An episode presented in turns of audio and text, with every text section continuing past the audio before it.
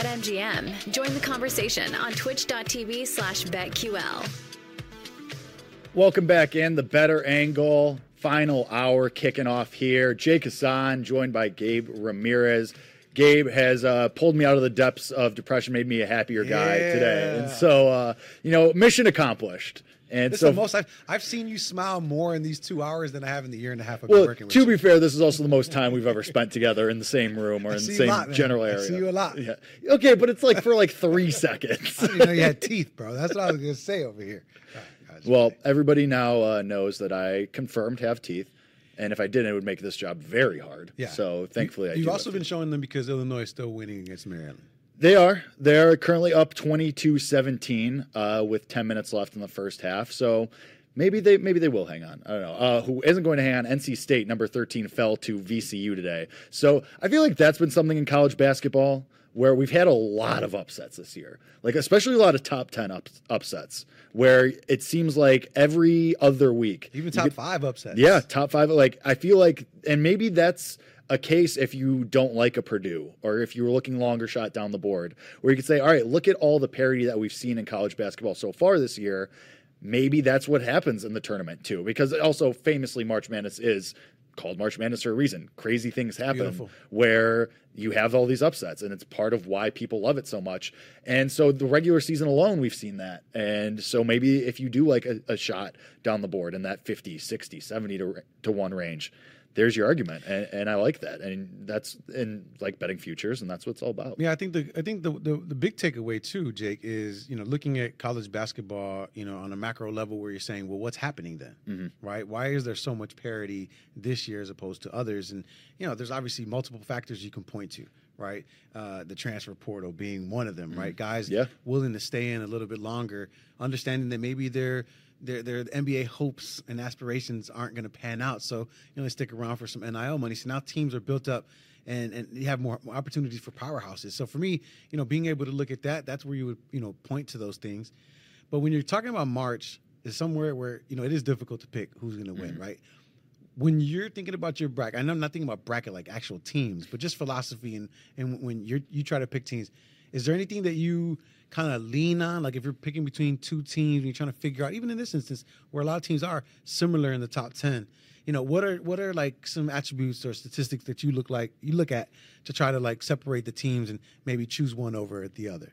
I mean, path is always like the biggest thing. Who who you're gonna? I mean, it's kind of like we talk about our NFL conversation where you have to go through Patrick Mahomes Okay. at some point, and you look at the bracket. It's like how many of these? If you like a team, like okay, Illinois for example, like is a high scoring offensive team, but when they have to go against a team that has size and that rebounds the ball really well and locks down defensively, that's where they struggle. Right. So And what are you looking at in a game like that? Then what are you looking at then? So like today, your uh, heart, your heart, and you're still picking Illinois, or is it? No. Uh, so, for example, uh, today the top 16 teams came out. We saw a peek at some of the regions, and Illinois was in a region with Houston.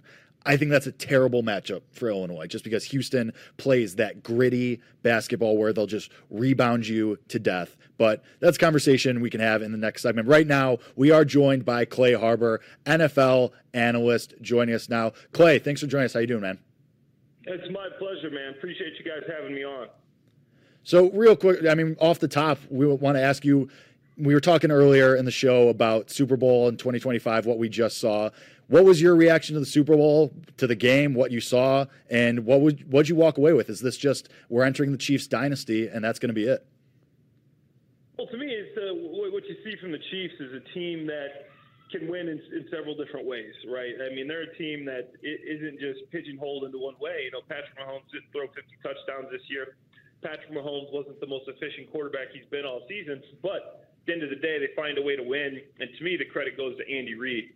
He didn't have the high-powered offense this year. They they made Brett Veach made the choice to trade away Tyreek Hill. They didn't have that high-powered offense, so they invested in the defense.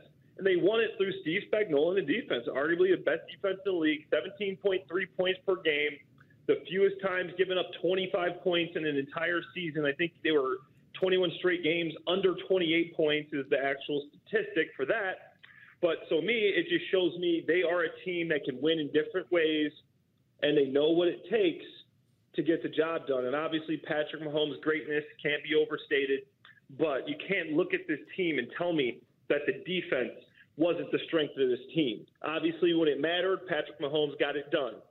But to me, the defense is the strength. Steve Spagnuolo, Andy Reid, they know how to win several different ways, and for them, being able to do that is what sets them apart. Clay, I mean, you know, obviously you played in the NFL nine years. What's up, by the way?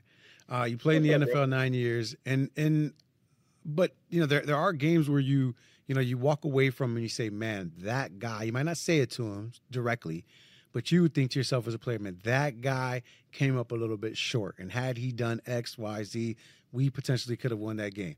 When you see the Super Bowl, and you look at the San Francisco 49ers is there a player or players that you look at and say, man, this dude did not show up, and had he shown up, it might have been a different outcome? Yeah, I'll say the, the whole San Francisco 49ers interior offensive line. I mean, they got pressure on Brock Purdy all game. And obviously, you, you could point at a couple plays, but the play where Chris Jones goes unblocked. I mean, you can't have, let that happen. The, the tight ends there blocking in coverage, in, in protection, excuse me, and the offensive tackle blocks out too and, and Chris Jones just goes untouched into Brock Purdy. There's two wide open, two wide open San Francisco 49ers that could score a touchdown. So for me, that interior offensive line, if they showed up, if they gave Purdy more time for a couple of those plays, the game turns out differently. And then obviously you go to Shanahan. I don't blame him for the call. In hindsight, yes, he should have took the ball second, but I think there's logic behind what he did. Hey, if we both score a field goal, if we both score a touchdown, they trust our offense, we score a touchdown, there's a good chance they score a touchdown. Guess what? Sudden death, our ball. You know, it, this is a hindsight bias. Everybody crushing him for this. I think there was no right way to do it. If you take the ball second, you know, people are going to say, "Oh, you know, why would you take it second? Now you both scored three points, and then they they get the the sudden death, and you got the Chiefs offense driving down the field. You know, this is a terrible call." But in hindsight, you know, everything's 2020. So I don't blame Shanahan for that. Thought the defense played well, but just a couple of breakdowns of protection. I think it's a different game.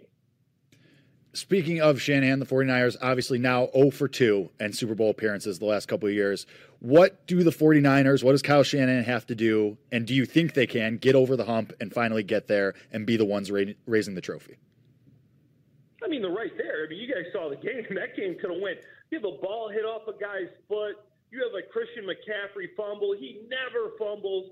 I mean, the the the, the blown protection there, they're right there. Okay, and I don't like to say. I mean, it, it's crazy that one play or two play makes up the game, and now we're thinking this team can't get it done. One play goes differently, two plays goes differently. Now we're saying, oh, this 49ers team can do it.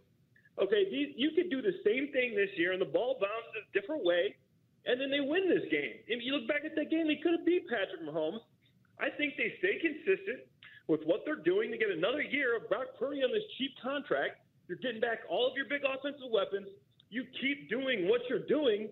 You don't even really have to improve much. You know, if, you, if you stay healthy, they're going to be right back where they were. Obviously, the Lions are coming up.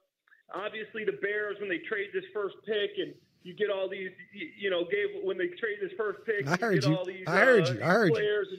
You're trying to bait me right now, you know, but I, I actually hear what you're saying, Clay. Yeah. We're talking to yeah, Clay Harbor, could, could. Nine-year NFL vet.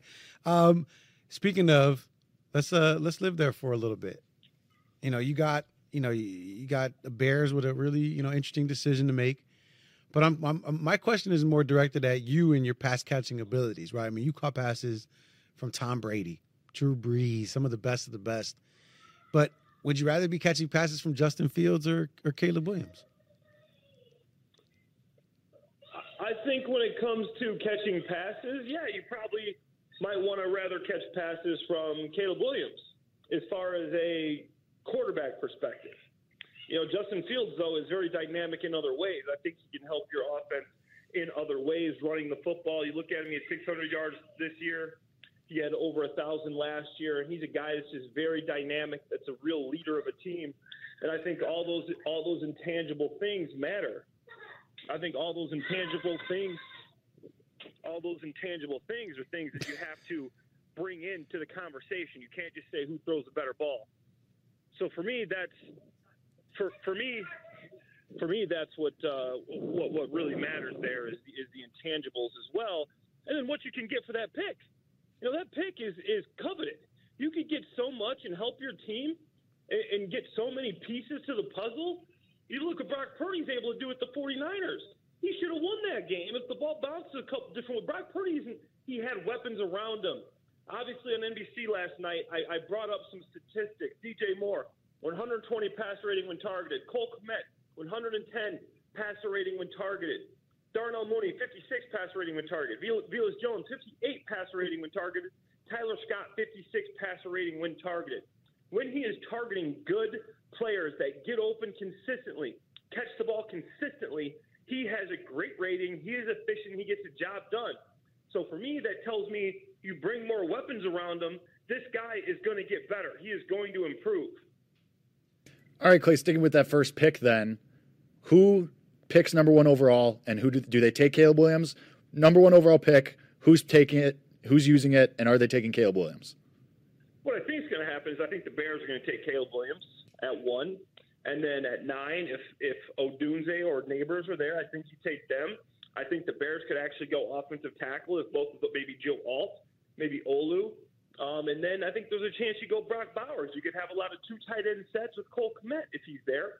Or here's another thought, which might be my favorite thought. At nine, you trade back something similar to what the Bears did in 2001, right? They traded up from 20 to 11 to draft Justin Fields. You know what they gave up?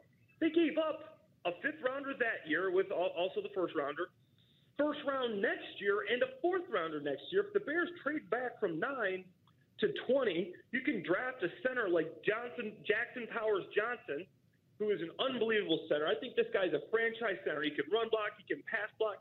Who's the best center in the nation. He was incredible on Oregon. He can do it all. You draft a center when your weakest position is on the line. You get a first rounder again next year from a team that you don't know is going to be any good and you still don't have to trade the first pick and still you come back with a first rounder next year and you can you can build a big piece of your offensive line, a young piece if you do draft Caleb. Now you got a center to build with him. And don't forget, you know, playing at Oregon, he has some a little bit of familiarity with Caleb Williams. I love the picture that you're painting. You know, because I know you want them to keep Justin Fields, Clay. But but yeah. you know, but you said you wanted to catch passes from him. You, are talking about you know centers yeah. that match up well with him it's like it's almost like you're fighting against yourself with that decision. Have, have you been struggling with that lately when you're thinking about it? No, I mean it's it's there's not one path to success in my opinion, Gabe. I think you can have success with Justin. I think you can have success with Caleb. They're two different types of quarterbacks. But for me, I still think that it is a big question mark when a guy hasn't taken a snap in the NFL. I know what that jump is. I know how different that level of competition is. I know how short those those windows are when you go from college to NFL. I know this guy took 85 sacks. I know this guy isn't great in the pocket. You know, I, I see him as like a Kyler Murray type player. I think he can be good. You know, I think he can be a player. I think he measures in a little shorter than everybody thinks. I think he's probably about 5'11, maybe barely six foot. So I think this guy isn't a sure thing. Is Justin uh, a top five quarterback? No. But I think Justin, if you put a guy like say Marvin Harrison Jr., Rome Odunze around him, you you get a free got free agent. You just free up all this cap with Cody Whitehair, with Eddie Jackson. Maybe you get Michael Pittman Jr. Maybe you bring in uh, a receiver like Tee Higgins, and and you improve Justin that way. Like I said, drop percentage last year. DJ Moore two percent drop percentage. Cole Kmet a 1.4 percent drop percentage. Incredible. Darnell Mooney 14% drop percentage. Out of 100 balls, he's dropping 14. Tyler Scott, 15% drop percentage. Out of every 100 balls, he's dropping 15. Velus Jones, probably the least surprising stat of the night, a 20% drop percentage. Every 100 balls coming his way, he's dropping 20. And Chase Claypool's short time here, 20% drop percentage as well. If you get some guys that catch the ball, that's why Justin is so good when he's targeting them. These guys are good in contested catch. These guys are good when they with the drop rates. And if you look at all the, the statistics around it, to me, that's the difference. So if you get this guy weapons, he's going to be good. Clay, really appreciate your time in about 30 seconds. Who wins the Super Bowl next year, and who do they play? Who do they beat? I'm going to go for the three-peat, man. My former coach, Andy Reid, the coach that drafted me, comes back for the three-peat like the Chicago Bulls, and they win the championship. And they're probably, in my opinion, going to be playing – against. I, I hate to say it, but I think this team is is is trending in the right direction. the Detroit Lions, another one of my former teams, Dan Campbell. What he's done there has been incredible. Clay, thanks so much for your time, man. Really appreciate it. I appreciate you guys. Thanks. That was Clay Harbor, NFL analyst, NFL veteran. Tried to talk himself into Caleb Williams there. I I I I know Clay well, but I backed him into the answer because I know he wants to draft. Uh, he wants to keep Justin, but I backed him into that. I knew he wanted to catch passes from Caleb Williams. Well, I mean, I would too. It'd be pretty cool. Cut the check at Chicago Bears. This has been, I'm doing it again, trying to end the show. I don't know what is wrong with me. My brain works so good. This is the bettor angle. We got two more segments left in the third and final hour. Myself, Jake Hasan, with Gabe Ramirez. On the other side, we will finally, been talking about, we'll finally get to some MLB baseball. Stick around. You're listening to The Bettor Angle on the BetQL network, presented by BetMGM. Join the conversation on twitch.tv slash BetQL. Welcome back into the Bettor Angle, third and final hour here. We have still more show, despite the best efforts of some people, hard to say who, that uh, to end the show early. Again, hard to say who. Uh, awesome conversation with Clay Harbor in our last segment, breaking down the NFL. Gabe bullied him a little bit, uh, but it was No. funny. A little bit. Clay's A my guy. bit. That's my guy. Right. Well, yeah. When you Ribby. when when you're friends, you have to like you can't just. The thing is this, right? You can't tell me you want Justin Fields to be the quarterback of the Chicago Bears, which he which he's had at length multiple times. I almost called with him out. with stats too. Right. I almost called him out because we've definitely done shows together, Clay and I, and he's definitely said he would not take an offensive lineman with that ninth pick. So I was going to call him on that. So Well, I figured I'd- opinions I'd, change. I'd rib him in a different way and ask him, "You're an NFL tight end. You caught passes from Tom Brady, from Drew Which like Brees, flex. super hard flex. Who would you want rather catch passes from? I don't care what your opinion is on what you want the Bears to do. I want to know what you would do in your nine year career. Who would you rather catch passes from? Because that's what I want my wide receivers thinking. I want to, I love, what did somebody say once? I don't even know what, it was, but that's what I want them thinking. I want them thinking like, I'd rather catch passes from this guy. Because then you want to know what will happen? Those drops rate, drop rates that he was talking about, they probably go down. Gabe's been thinking about this. I'm Clearly. hot. You Yeah, know why? Because I also wanted to look up like the stats. Like, I I get it, right? And you know, we throw out stats and we do we do it often. But I, I tell me what you know Jared Goff's receivers did as well, right? Don't just tell me that DJ Moore and Cole Kmet were great, and then the, you know the, the supporting cast sucked. But okay, fine, tell me that. But then tell me what Jared Goff's guys did. I don't know, but I, I'm sure it's comparable. Is, the, is what I'm trying to Sure. say, right? Where you're going to have some sort of mean that comes to be the same because somebody's going to have a five percent drop rate and somebody's going to have a 25. Like it's going to be just about the same, is what I'm thinking. Yeah. But I, Jake, here's my biggest thing I want people to take away, and they should take away this on the weekend, which is Say it in the camera. look at me in my eye. You on Take, yeah, take him single. Am I on the? Is this me over here? Yeah. All right, bet. No, because then I'll go with the deep voice on you. Hey, listen. Do the deep voice. No, no, no. They're not ready for that. We're really on my real, my real radio station stuff. That- I don't- that's bettor angle after dark. Yeah, yeah, no, no, I don't, I don't want to do that. The reality is this: every Bears fan needs to be thinking. Any any NFL fan, and, and for that matter, Mm. they should be thinking two steps down the line, right? And that is how they, how are they going to get to the Super Bowl? And I just think that whether you want Justin Fields, whether you want Caleb Williams, whether you want them to trade that pick at Drake Maye, whatever the heck you want them to do, I just think we should all be agreeing at the end because there's too much tension, there's too much friction, it's too much drama. You go anywhere, you can't even say that you want to trade Justin Fields or that you want to Can't keep even say Justin that in this room. You can't even say it in this room. Some I- people, hard to say who, Kev said jump up on the words stage. to me today. We're friends, and it's like that's what I'm saying. And I just want everybody to at least, at the very end of the day, remember that you ultimately want the Bears or wherever you're living that particular team to be winning the Super Bowl ultimately, right? So you can have good debate about it, right? Because ultimately it's not your decision. Somebody else's. We're, we're arguing about something that we're not, you know. So it's like it's your opinion, but you shouldn't argue about it, right? Somebody else is going to make that decision, and then you know what's going to happen once they do. You're going to support it anyway. Yep. You're going to watch gonna on the jersey. Right? And maybe the T-shirt in Kev's case because he's like, I'm not going to commit all the way, right? But you're still going to watch. And when he does well, guess what? All is forgiven. Yep. Nobody cares anymore about this six months of, Yep. of, of fandom that we've been talking about because either Caleb Williams is doing well or not. And guess what? If they keep Justin, same thing. Yep. If he's three and five at the end of eight games, it's it's whatever because he didn't pan out. But if he's six and two at the end, then guess what? Great. I was wrong. Ryan Poles made the right decision. Thank God he did, and now I'm not the GM. Like Yep. that's ultimately what ends up happening there. Yeah, it's like uh, it's like when free agency happens. Like it's not your money. Who cares? Yeah. Why do you Why do you care what the contract is? No, you can't give Cody Bellinger an extra 10 million. What? Give him 10 million. Who cares? Not my money. Well, that leads us into a perfect segue because we've been teasing it for about two hours. Uh, that MLB spring training starts this week. We got games at the end of this upcoming week, opening day, and a little over a month. And I mean, let's start there. Start with the Cubs. Their win total is 83 and a half.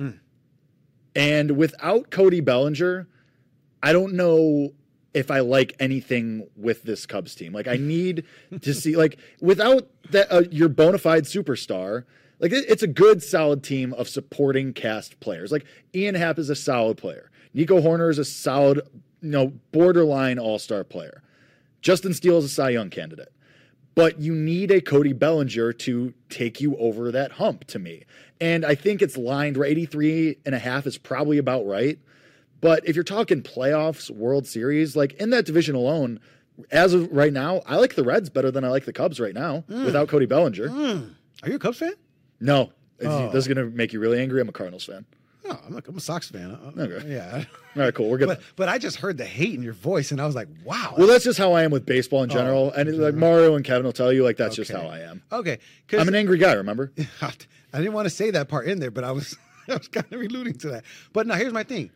The Cubs at 83, I would definitely hammer the over on that. Why? Because they won 83 last year. Mm-hmm. And if you're assuming that Craig Counsell is going to make some sort of difference, and you're assuming that you are going to get Cody Bellinger, or you're going to package some sort of assets to then bring back talent in, mm-hmm. in that way, then 83 the over for sure. I'm in on that.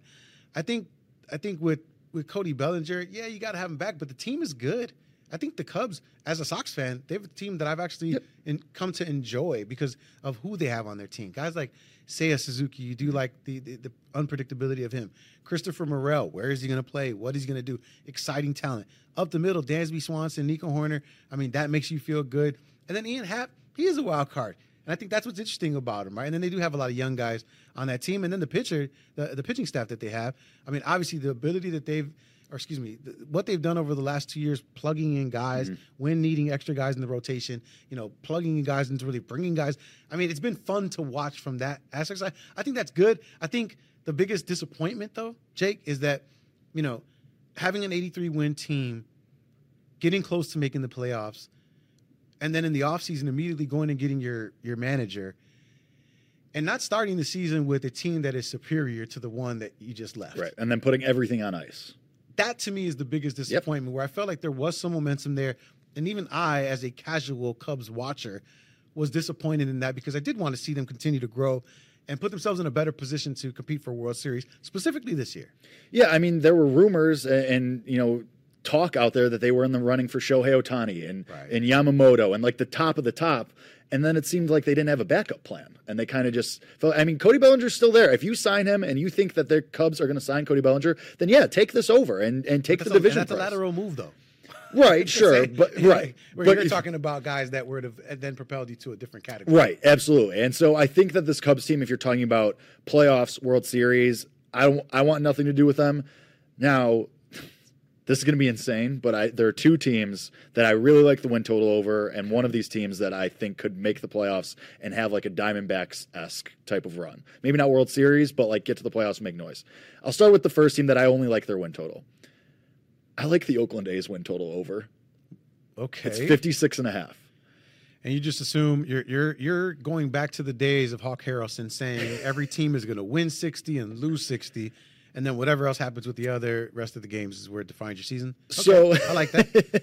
I'm, I'm, So, I'm here for well, that. so I like the over 56 and a half. I don't think they're going to be a good team. Like, I don't think they're going to be a playoff team, but I think they could win 65 to 70 games. And the reason being that they actually have like a solid young core of position players and pitchers that came up at the end of last year, have now MLB starting experience. Not a full season's worth yet, but they've been in the big leagues. They've enjoyed at least some amount of success. And that starts with I love their second baseman, Zach Gelof. I think he's going to be an all star. I think he's a dude that could be a 2020 player. Like that. I think he's awesome.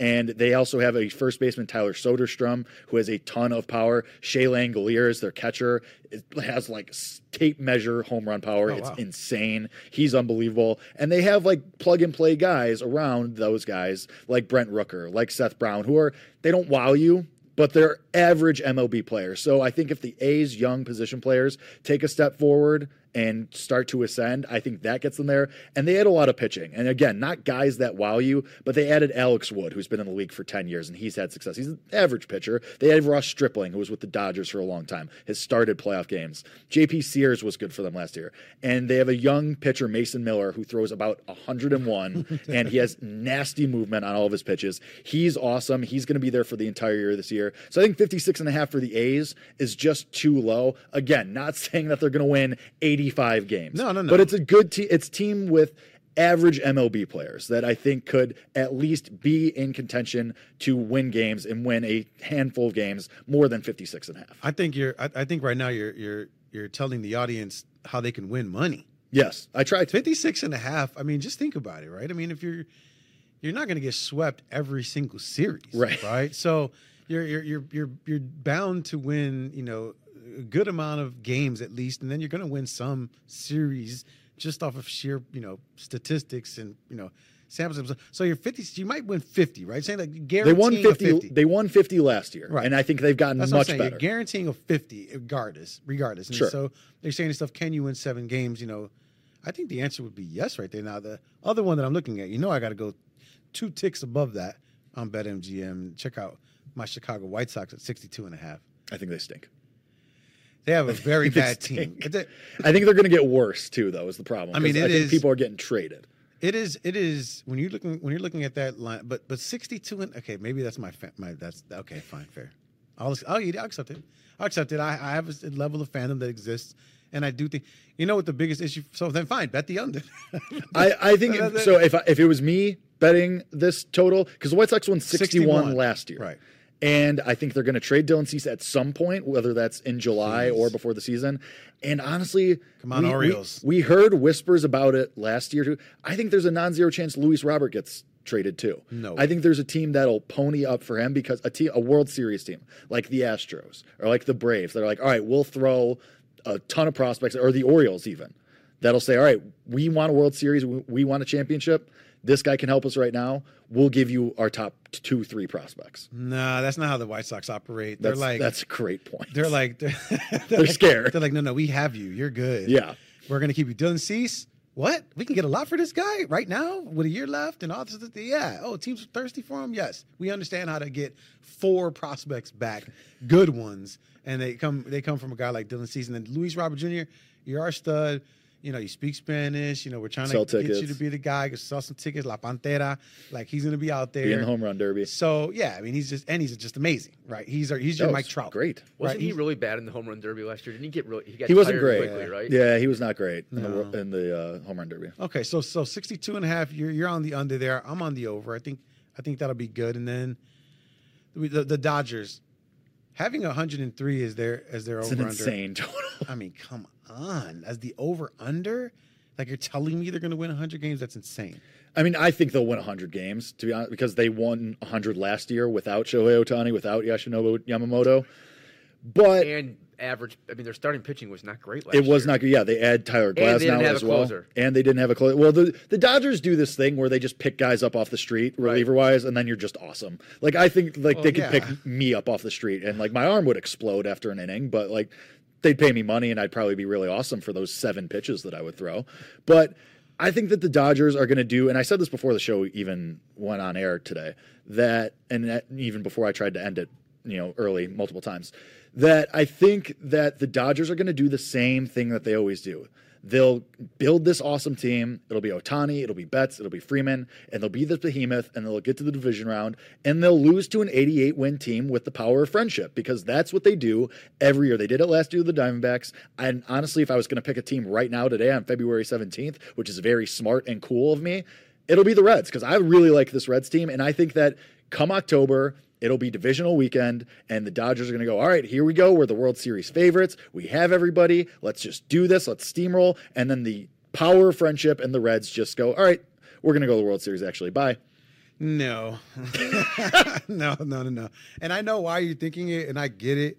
I just think that you know it's just it's, it's not going to happen. But I but I understand about the Dodgers thing, right? When you're saying to yourself, mm-hmm. you know, the Dodgers, it's just it, it just shows to show how difficult it is to win in Major League Baseball. yeah. right. I mean, especially in the playoffs.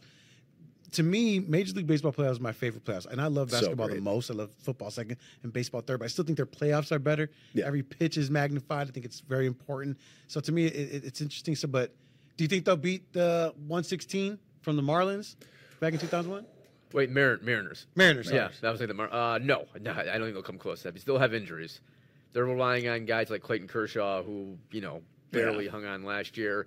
Shohei is going to have to miss some time. I I know he had surgery, but no, I, I don't think they're going to get 116. I just I don't see it.